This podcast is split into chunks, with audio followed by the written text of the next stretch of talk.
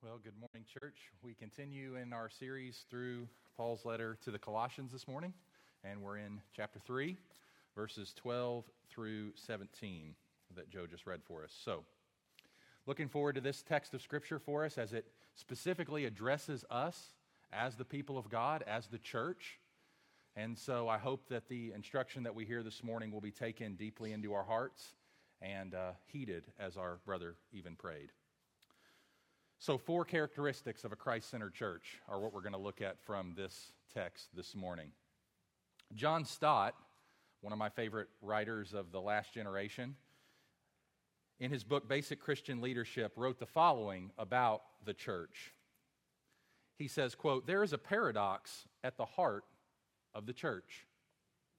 It's a painful tension between what the church claims to be and what it seems to be between the divine ideal and the human reality, between romantic talk about the bride of Christ and the very unromantic, ugly, unholy, and quarrelsome Christian community that we often know ourselves to be.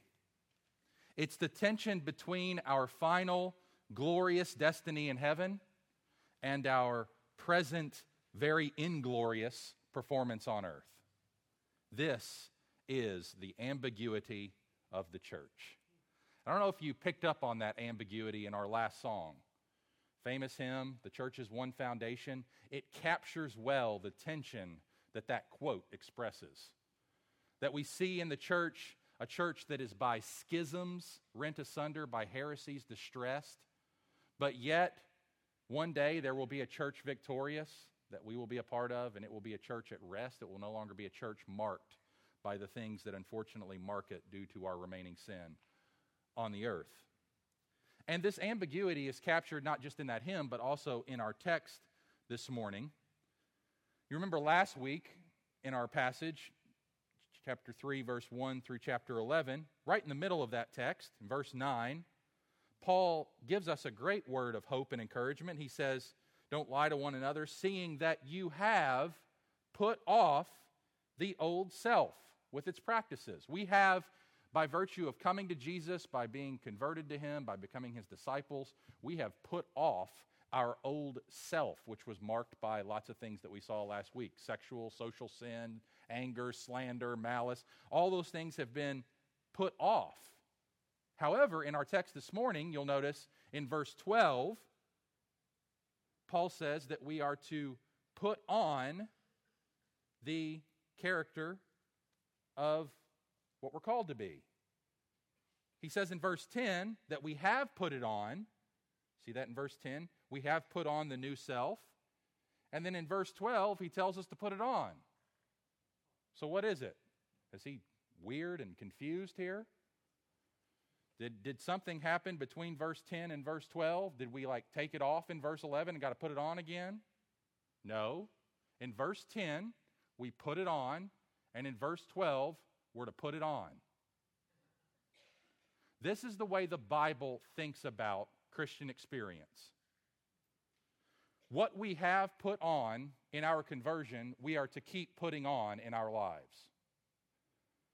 Because conversion doesn't heal us entirely of our sin problem.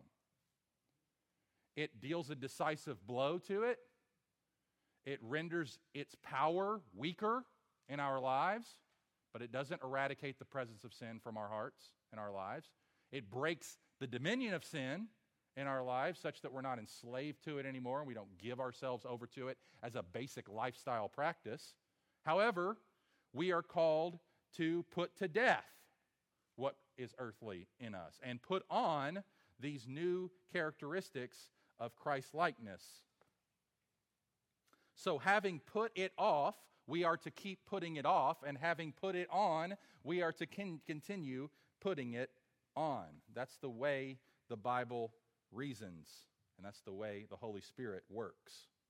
So we turn this morning to chapter 3, verses 12 through 17 to learn what characteristics that we, as all the individuals that make up Heritage Baptist Church, are to put on as a church. We have put these things on. There are evidences in our own assembly that we are wearing these clothes and we are walking in this way. However, there are also evidences in our assembly that we are not walking in these ways, and we need to excel still, still more. We need to keep putting on what we have put on. So, this morning, we're going to look at those four characteristics of a Christ centered church that we are to continually put on, having put them on. Number one, a Christ centered church is clothed in the character of Christ. A Christ centered church is clothed in the character of Christ. Let's see this in verse 12. Put on then, as God's chosen ones, holy and beloved, compassionate hearts, kindness, humility, meekness, and patience, bearing with one another, and if anyone has a complaint against another, forgiving each other, as the Lord has forgiven you, so you must also forgive. So, a few preliminary observations here. First, we are commanded to put on these characteristics. This is not something that we just pray for and hope happens. We have got to exercise spirit empowered, faith fueled, gospel driven effort to make these things a reality in our lives. That's why he says, put them on. Pick the clothes up off the floor, take them out of the closet, and wear them every day. They're not going to jump off the floor and put themselves on you. They're not going to crawl out of the closet and say, hey, wear me today. It's not going to happen. We have to intentionally, deliberately, thoughtfully, aggressively put these things on as an act of obedience to our Lord. Second, but we're reminded of the grace based motivation of this. Okay, so it's not just like the closet is calling out, put me on now, or the floor is calling, grab these clothes. No, God is saying, put on, put these on. It is our responsibility, but look who we are. Paul says, put on then, verse 12, as God's chosen ones, as God's holy ones, as God's loved ones. We are chosen, we are holy, we are loved, and that reality, having that declaration over our lives, because we, as we've seen throughout our journey through Colossians, the Christian's identity is not achieved, it's received. We don't achieve our identity, we receive our identity. And God says that in Christ we are chosen by Him, we are holy before Him, and we are loved by Him. And it's that consciousness, that identity, that's to motivate us to put on the character of Christ more, since that is what we are. So let's look at these five character traits that our Lord has and that we are to have. First, compassionate hearts. This is being sympathetic toward others. You know, would you say that Jesus Christ is a compassionate Savior? That He is a compassionate God, that He has sympathy toward us? Well, then he, we as His people, as His church, are to be marked by sympathy. When we see suffering, we're to run to it. When we see people struggling, we are to have compassion on them. The most compassionate people in our own assembly, I would say, are probably those who have suffered most deeply. Because suffering yourself has a way of making you more compassionate toward others. This is the way the Bible thinks about Jesus' own compassion. In Hebrews 4, it says he is able to be, deal sympathetically with us because he knows what it's like to walk in our steps, he knows what it's like to suffer. So we are to put on compassionate hearts. We are to be sympathetic toward others. Secondly, we are to put on kindness. This is consideration of others. We are to be considerate of others. You know, kindness is just it's just lacking in our culture these days. With the advent of social media and all those sorts of things, with all the good that has brought as well, nonetheless, it seems that kindness and consideration for others is altogether going out the back door with the advent of such technology. Seems like we're trapped perpetually in high school. You know, cool wins high school, but kindness wins life. Cool wins high school, but kindness wins life. So be kind. every person that you meet, every person in this room is fighting a hidden, difficult battle.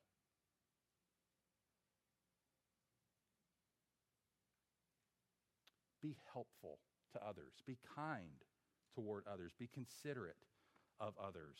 Number three, humility. Be willingly under others. That's what humility is all about.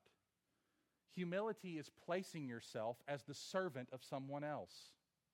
It is viewing yourself in a position where you are foregoing your own rights and preferences to humbly submit them to somebody else's. This means that if a church is characterized by humility as Christ is, then loving well is more important than winning the argument. And being kind is more important than being right. And being right without loving well is not right. And so humility means you first. It means a willingness to forego your own rights and preferences for the blessing of another. Number four, meekness. This means being focused on others. You might say, well, isn't that kind of like kindness? Well, I would say kindness is being considerate, meekness is being unimpressed with yourself. It, it goes with being humble. Meekness has been defined as the quality of not being overly impressed by a sense of your own self importance. And then finally, patience. Patience is long suffering with others, it is putting up with each other. Long tempered responses to either difficult circumstances or aggravating people. So now notice the practical outworking of these characteristics. A person who is marked by compassion, kindness, humility, meekness, and patience will be able, according to verse 13, to bear with one another, and if anyone has a complaint against another, will forgive them. In short, we are called upon to put up with difficult people, offering them undeserved grace, because this is what the Lord Jesus does for us every single moment of every single day of our lives. Do you know how difficult we are to Jesus? We are a difficult bunch, and he's had to deal with his church for a long time. Millions and millions and millions of his people. And yet, has he snuffed any of them out? Has he turned his back on any of them? Has he let any of them go? No. Has he severed relationships with any of them? No. No, because he is marked by compassion, kindness, humility, meekness, and patience. And so should we. So must we be as his people who are called by his name to be chosen, holy, and loved.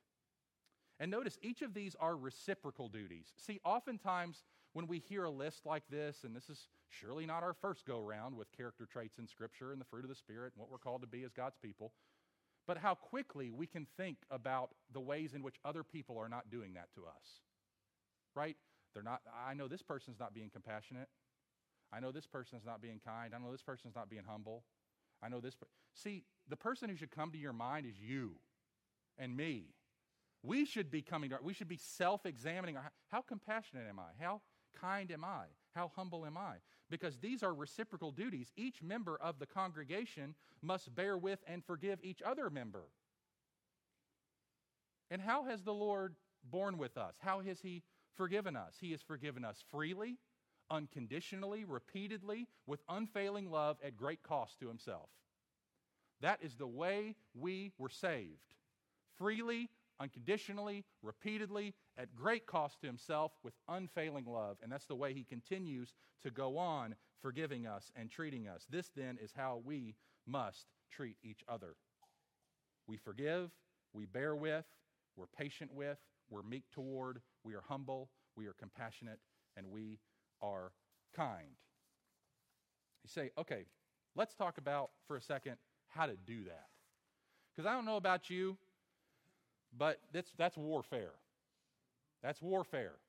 That is heart warfare. That is internal spiritual struggle to produce that kind of life.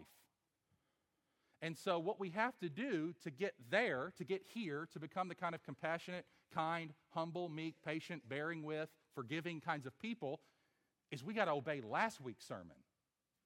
See, all this is connected, okay? We might be taking Paul's letter chunk by chunk, but we can't isolate what we've been talking about for three months from this passage. Because all those previous passages in chapter 1, chapter 2, and chapter 3 are meant to inform how we approach this passage. So let's just take just last week and think about this. Let's, take, let's just take an, this example, okay? Say someone wrongs you. And if you spend any time at the church, it's going to happen. Anytime in the body and family of Christ, you will feel slighted, dismissed, dishonored, uh, offended, whatever. It will happen. So, what do you do with that? What do you do with that? According to last week's sermon. So, say you are slighted, you feel offended, you are wronged, and maybe you even try to resolve it with them. You even try, you go to the person and you try to resolve it, and it gets worse. What do you do then? You'll be tempted to just back away, ignore, um, maybe want to get justice, maybe be angry, maybe engage in some of those fleshly sins in verse 8, like anger and wrath and malice.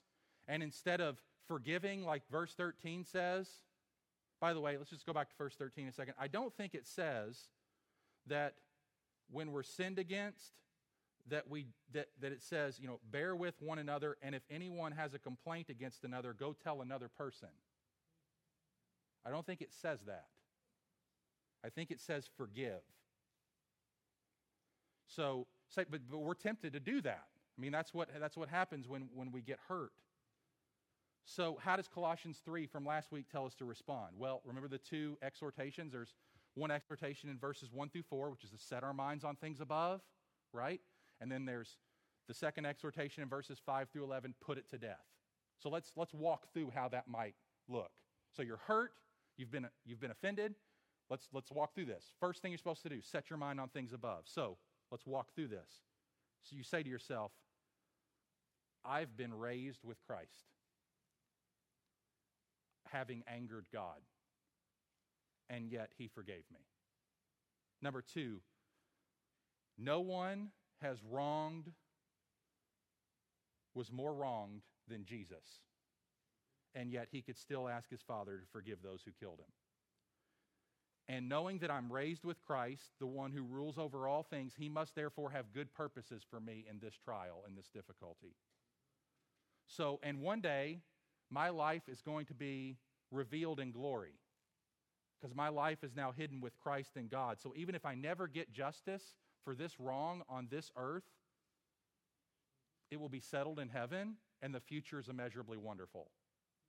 So you get yourself out of your feelings and your initial circumstance into what you're going to be 10 trillion years from now, and that impacts how you behave in the moment. But then you put your sin to death. You don't allow your mind to dwell on what's been done to you, you move on. You don't daydream about humiliating the person who's wronged you. You move on. You don't let other friends stir you up in anger. You tell them it's best not to talk about it. And if necessary, you do something dramatic and deal decisively with your own sin. So that's that would be an example. You set your minds on things above, you put your sin to death. So we're called to be this way as I've already said, because this is the way God is to us. And we have to forget that the church, you know, there's a lot of talk about brand building today and building your brand. So I want to use this in a reverent sense, but I think it captures a point I'm trying to make. The church is Jesus' brand. So when a marketer is brought in to, you know, help a company develop its brand and, and what's your story and what are you telling people about and who are you, they're trying to craft a narrative around that, uh, that, that company so that people know what it's all about. Well, Jesus has tethered his name to us.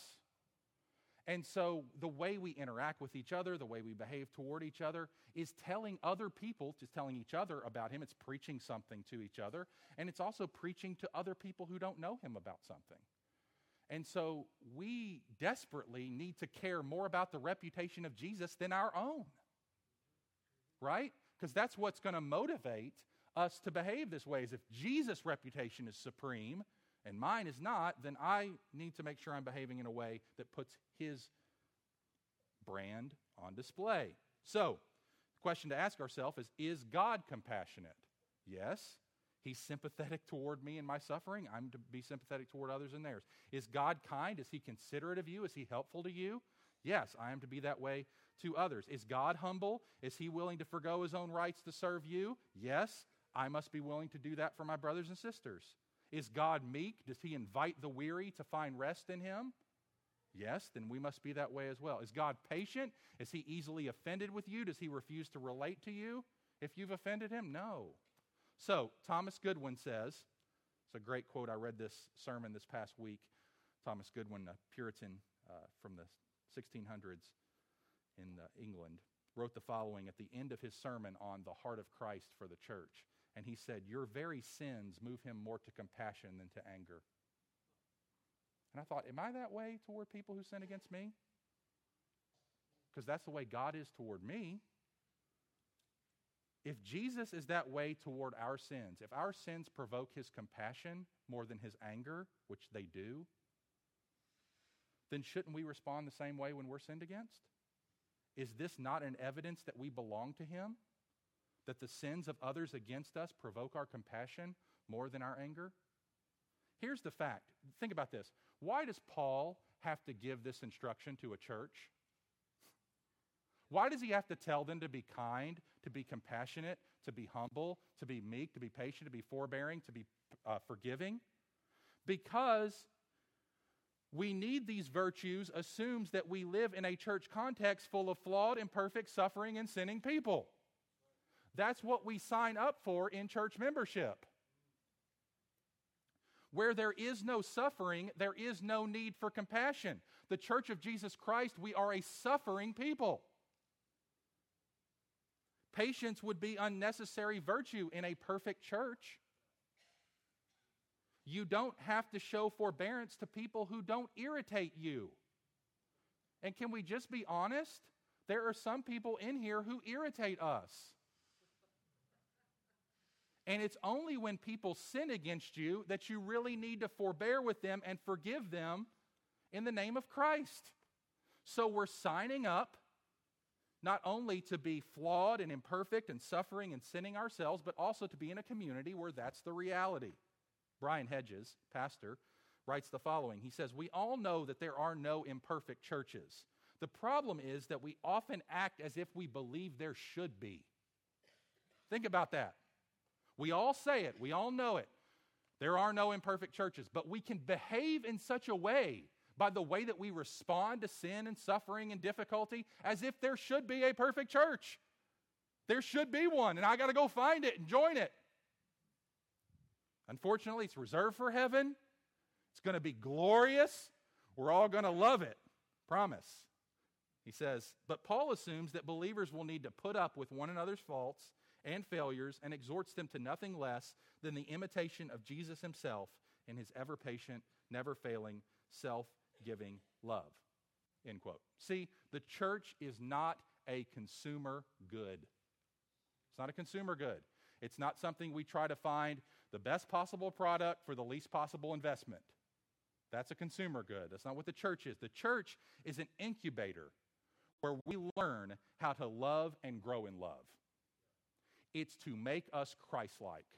That's what the church exists for. That's why we have the difficulty we have.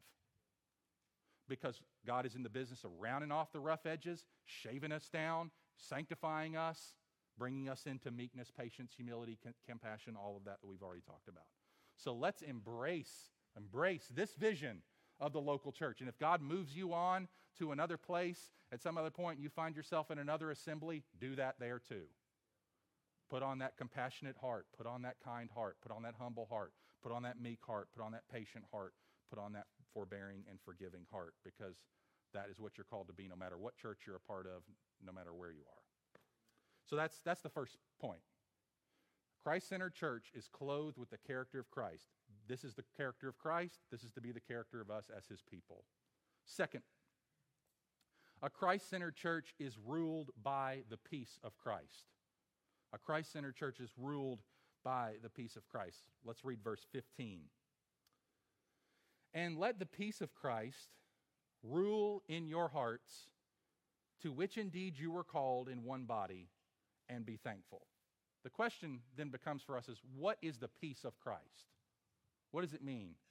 Well, I know my default before looking at this text this week was to assume that the peace of Christ refers to a subjective emotional sense of peace that we have by, as a result of being loved by Jesus. And certainly that's true. That's just not in this passage. That's in Philippians 4. Okay, Philippians 4, you know that verse? Don't be anxious about anything, but in everything by prayer and supplication, make your requests known to God, and the peace of God will guard your hearts and your minds. That's, that's not what Paul's talking about here. This is a different kind of peace. That's the peace of God. This is the peace of Christ. And not that they're two radically different things, but in the con- we have to let the context determine what that verse means. And if you'll notice, what's the context? Look at verse 15 again. And let the peace of Christ rule in your hearts, comma, to which indeed you were called in one body. So it's talking about church peace. Church peace. So it, the peace of Christ is not referring to the subjective emotions of peace, but to the full flourishing harmony of relationships and the peace that is to characterize the body of Christ. Where does this peace come from? Well, let's look back at chapter 1, verse 20. Through him, through the Lord Jesus Christ, God is reconciling to himself all things, whether on earth or in heaven, making peace by the blood of his cross Verse 21 And you who once were alienated and hostile in mind, doing evil deeds, he's now reconciled. So there, there's the picture here. That's what we put on at conversion, and that's what we're to keep putting on. We are to work toward continual peace, harmony, and reconciliation in the body of Christ. Division, discord are not the order of the day in the church of Christ. Rather, the pursuit of peacemaking is to be the main pursuit. Notice what he says in verse 15 this peace of Christ is to rule, rule, rule in our hearts. See, the heart is where it starts, is where division and discord and trouble in the church starts. It starts in every single one of our hearts. And what we have to be allowed to, what we have to do is allow the peace of Christ to rule over our hearts. It has to be the umpire, calling the shots in our lives and calling the shots in the church. It is to have functional authority. We have to tune ourselves to the peace of Christ. Think about this. You think about an orchestra, right? This is, we're getting ready to get into Christmas season. Handel's Messiah is going to be coming again, putting orchestras together, and all of that, all of that stuff's going on. And, and think about what has to happen in, for, in, in order for an orchestra to put on a beautiful piece of music. Okay, what doesn't happen is everybody shows up and just plays what they want to play. Right? That's not the way to create beautiful music. What creates beautiful music is all these different musicians with different backgrounds and different instruments, as they all have to come and they got to tune to the oboe's A. The oboe has functional authority, or is it B flat? Is it an A? Thank you, Jamie. My wife and I were talking. Is B flat or A? So Jamie verifies it's A, and she's played with many an orchestra. So you have to tune all to the same to same note on this instrument. And then everybody's in tune, and now we're going to play off the same sheet of music. Here's our sheet of music, church. We're bringing all kinds of different experiences. We're bringing all kinds of personalities. We're bringing all kinds of backgrounds. We got our music, it's right here. What's blaring over top of us is the peace of Christ. Tune your instrument to it and allow it to have functional rule, which means I'm not going to get easily offended because that's not letting the peace of Christ rule in my heart. If I'm easily offended, that's not a fruit of the Spirit, by the way. Okay? By the way, we just came off Halloween. The funniest Halloween costume I saw. This is the funniest thing I saw. All right, so guy's wrapped completely in bubble wrap. All right, and he's got fragile stickers all over him, and he's got a neck thing that says, I'm offended. that was the best costume. It's a great idea. Let's do it next year. All of us put on this, and we'll walk across town as a public statement to our culture's thin skinnedness. Okay?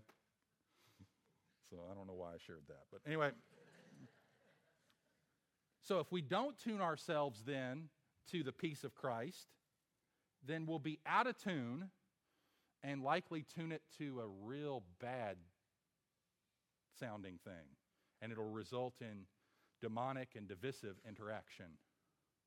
Beth Moore, you all know who Beth Moore is. She's a famous writer and teacher and Bible teacher and sister in Christ. She, she took, uh, took to Twitter this week and she said, Lord, I thank you, I'd like to thank you for the multitudinous sins of all my brothers and sisters that keep me too distracted to deal with my own junk. Amen. Sarcastic Beth Moore is the best Beth Moore. What's her point? We can so focus on the sins of others and so focus on ways we're not being treated with compassion and nobody's being kind to me and nobody's serving me and nobody's being humble toward me and nobody's that we we just mask all that and we don't deal with our own junk.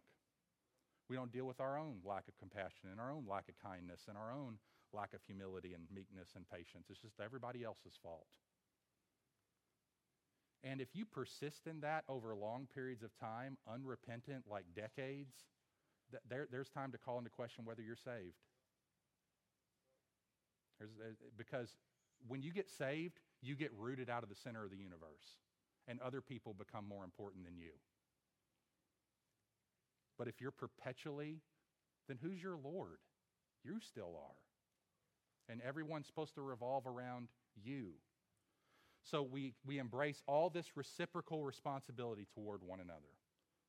We're to be ruled by the peace of Christ. You know why I don't think we are as, and I'm not talking about just us in general as a church. I think our church is wonderfully blessed in many ways, and we have great, great growth and all this stuff, and we, and we are, we're pursuing holiness and, and all, of, all of those things. There's many things to be thankful about.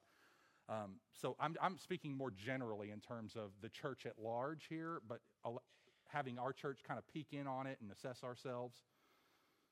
But if you think about it, the path to overcoming this temptation to not let the peace of Christ rule is embedded in hearts to which indeed you were called in one body and be thankful. Be thankful. Thankfulness is the unstated connection that is missing oftentimes in a church that fails to maintain the peace of Christ. I can't help but wonder if there is an unstated connection between the actual practice of thanksgiving in the life of a Christian and our ability to live in harmony with our brothers and sisters. Think about this. How often are you thanking God for each other? How often are you giving grateful praise to God for, the, for your brothers and sisters in the church? And I would say where that's been absent for a long period of time, criticism has taken its place, or at least easily offendedness and those sorts of things. Brian Hedges again says If you find yourself discontent in your local church, is it possible that your general attitude toward the church has been characterized not by gratitude but by complaint?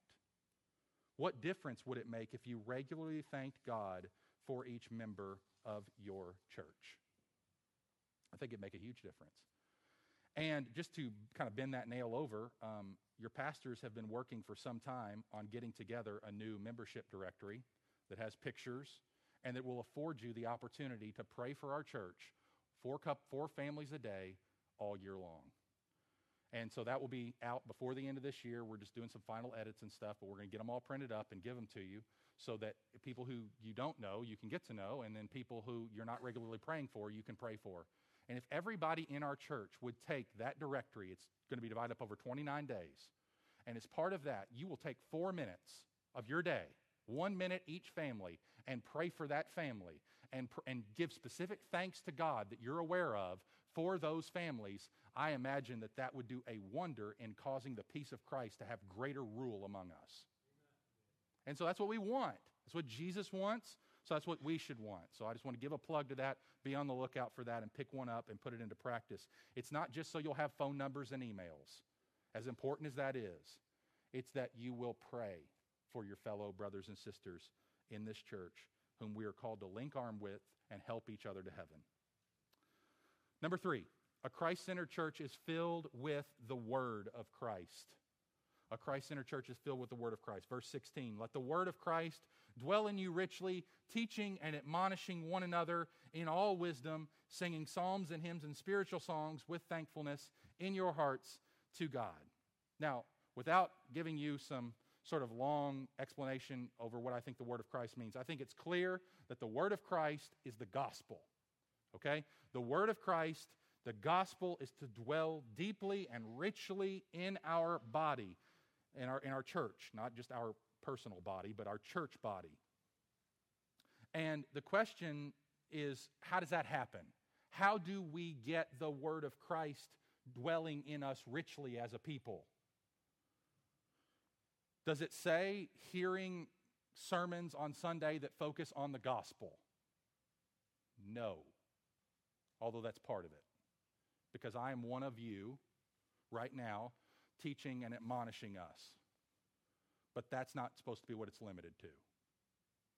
All right, just as we can't allow the peace of Christ to rule in our hearts if we're not thankful, so we cannot have the word of Christ dwelling richly in us if we're not doing this. And notice there are two things that cause the word of Christ to fill a church. First, he says, teaching and admonishing one another. Now, I already said this back a couple of months ago when we were in Colossians chapter 1. And we saw in verse 28 Paul talking about his ministry, and he says, Him we proclaim, warning in everyone and teaching everyone with all wisdom, so that we present everyone mature in Christ. That is, Paul's ministry was to teach and to warn and to give wisdom so that everyone would be presented mature in Christ. I said, don't let you think, don't, don't think that that's just the pastor's job or the leader's job. It's all of our jobs. And, and then I turned us to this passage that we're considering this morning, Colossians chapter 3, verse 16, where Paul, the same person who himself was committed to teaching, admonishing, and all wisdom, calls the church to do the same. And he says, You are to teach and admonish one another. So, teaching and admonishing are the positives and negatives of word ministry. It's the encouragement and the exhortation. We are to be encouraging and exhort. Encouraging when people who are, are struggling and exhorting them when they are sinning. So, while the primary responsibility for instruction and admonition resides with the church's leadership, the pastors of the church, which is why I'm preaching to you this morning, it's by no means restricted to them. This is a reciprocal responsibility. All the members of a church have some responsibility to instruct and rebuke the other members, and they should be ready to receive such from other members as well. All Christians should teach other believers the Word of God. That is your responsibility. You have got to know the Bible and be able to instruct your fellow Christians in it. Doesn't mean you have to stand behind a podium and teach it. It means that in your own way, in your interactions with your brothers and sisters, the Word of God should be on your lips to encourage and exhort. We have the responsibility not just to grow ourselves, but to help our brothers and sisters grow. And we will not grow as we ought to grow if we're feeding off of one sermon a week. We have got to feed ourselves, grow spiritually, and encourage one another in this pursuit. So, what does that look like kind of practically? Well, I'll tell you what, it doesn't happen through a church program. You can program it all day long and it won't happen. Program it all day long. It's going to have to happen when the individual members take responsibility for themselves and work it out in their own ways and in their own context. So, but the first and most obvious area this occurs is what we're doing this morning, right? It's singing. You see that? Teaching and admonishing one another, verse 16, in all wisdom, singing psalms and hymns and spiritual songs with thankfulness in your hearts to God. That's the first way we obey this. So, check mark, we did it this morning. If you sang with thankfulness in your heart to God, you were a means of teaching and admonishing one another. And when you remove your voice from that by not showing up at church, that's what happens. You, you are removing the opportunity to teach and admonish. Say, Pastor's still going to preach. They're going to miss me. Your voice is missing. Your voice is missing. Lend your voice to this assembly. Sing out with all your heart the wonderful truths of the gospel, and you will be an immense encouragement to your brothers and sisters. Have you not had that as your experience? Of course. You come in cold, you come in indifferent, you come in kind of lackadaisical, and all of a sudden we start worshiping, and you're looking around and you're seeing your brothers and sisters singing, and your heart begins to get engaged. It's because your brothers and sisters are teaching you and admonishing you in that moment. Hey, Jesus is here. Let's sing. So, our singing has a teaching function for each other. As Jonathan and the team select songs each week and they're trying to put words in our mouth that exalt the Lord Jesus Christ, they're also thinking, will these words bless each other? Will these words encourage one another? Good songs and hymns summarize God's word, and by singing them, we're speaking God's truth to each other. So we must sing with this in mind. Do you sing with this in mind? It's not just you and Jesus in here, it's you and everybody else in this room. Well, I don't like to sing, you know, my voice doesn't sound good. That's not the point. Sing out with your loud, off key voice and bless the Lord, and you will bless us. We're not paying attention to who's on key and who's off key. Wow, that, guy, that brother tried to go up for harmony. He missed it way bad. I know I have. Sorry to the people sitting in front of me. I've missed it. It's like, you better slow down and calm down because that's nasty. Get back on key. But I try. but it's not limited to our singing, okay? We teach and admonish one another in lots of ways. Let me give you some examples. We can meet for coffee with a brother or sister weekly to read a book together and pray or, te- or read a book together and just text. I've done that with a number of people in our church. Hey, let's read this short book together every day, five pages. Text me what you learn. I'm going to pray for you. And we've done that through different little things. I think it's, you don't have to meet. We got things like this. It's awesome. You can encourage people through this. I mean, Paul didn't have that in his day. They had to literally get together, and that's important too. But we can use technology and uh, just grab a brother or sister, say, hey, let's do something together. Let's listen to something together. Let's read something together. Let's read a passage of scripture together. let's just send what we, you know, every morning, every evening, text me what you what you pulled from that and what I can pray for you. Engage your children in those ways. Share in small groups and in Sunday school. This is why Pastor Keith and other Sunday school they'll open it up. They open it up to allow people to speak because we he's not the only one teaching in there. We're all teaching, we're all giving instruction. Lead out in prayer on Sunday mornings or Wednesday nights. Your, te- your prayers have a teaching function, they're teaching the church. Fill your informal interactions with questions about a fellow brother sister's well-being. How you doing spiritually? How can I pray for you? Go after somebody that you know who is wandering into sin or flirting with sin, whom you have a relationship with. And then if needed, reach out to another brother. And then, if needed, come to the elders and tell it to the church. So, this passage presents a remarkably balanced formula for healthy relationships in the church, doesn't it? If we would seek to obey this passage and put it into practice, think about it. We are to be characterized by compassion and kindness and humility and meekness and patience and forgiveness and love. But that love also requires that we be willing to instruct one another and correct one another as needed. Each of us will likely have a tendency to default over to one or the other. We'll either be Captain Truth, no love, which is, you know, got to correct everybody and tell everybody, you need to learn how to be compassionate and patient and kind. And then there are other people who will be, you know, Captain Love, no truth.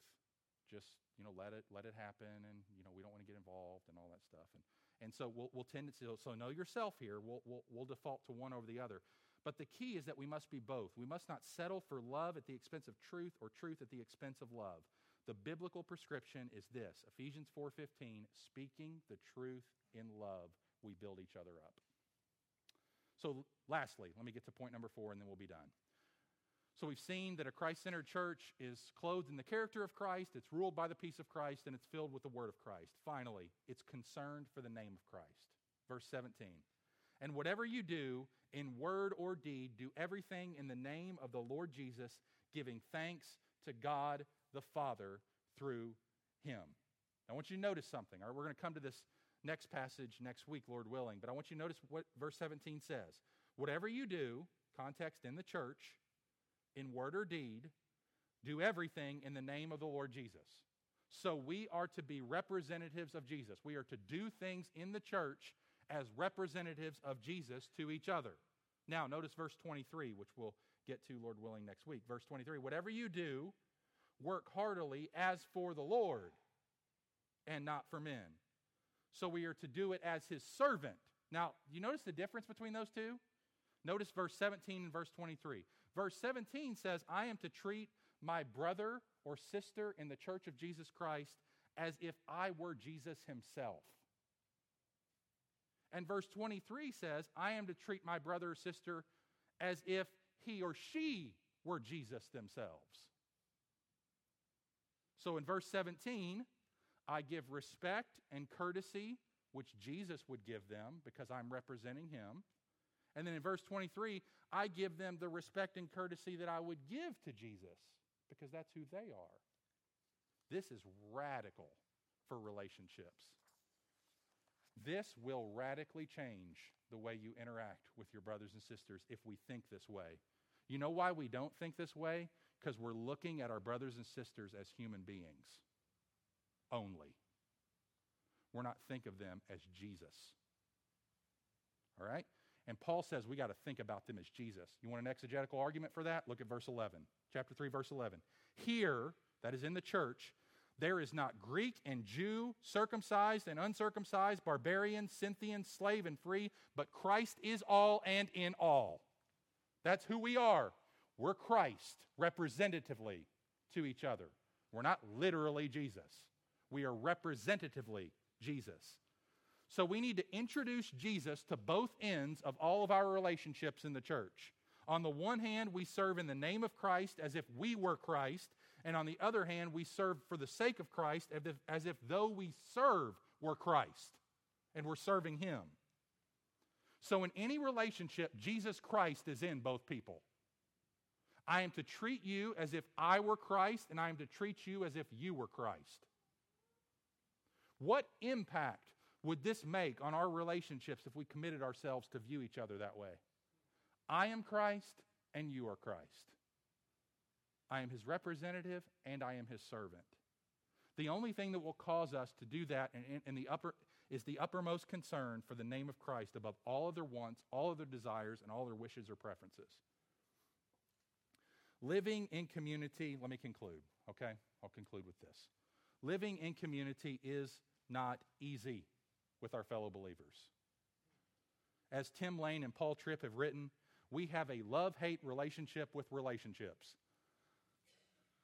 The problem is that we usually approach church with a set of ideals and expectations that are unrealistic. And we need to orient them to biblical expectations and ideals.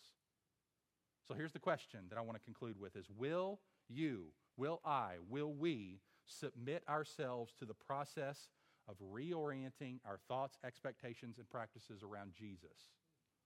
We're called to do everything for His honor and His praise and in submission to His lordship. And when our church is clothed with the character of Christ and ruled by the peace of Christ and filled with the word of Christ, we will glorify the name of Christ and represent Him well to our city.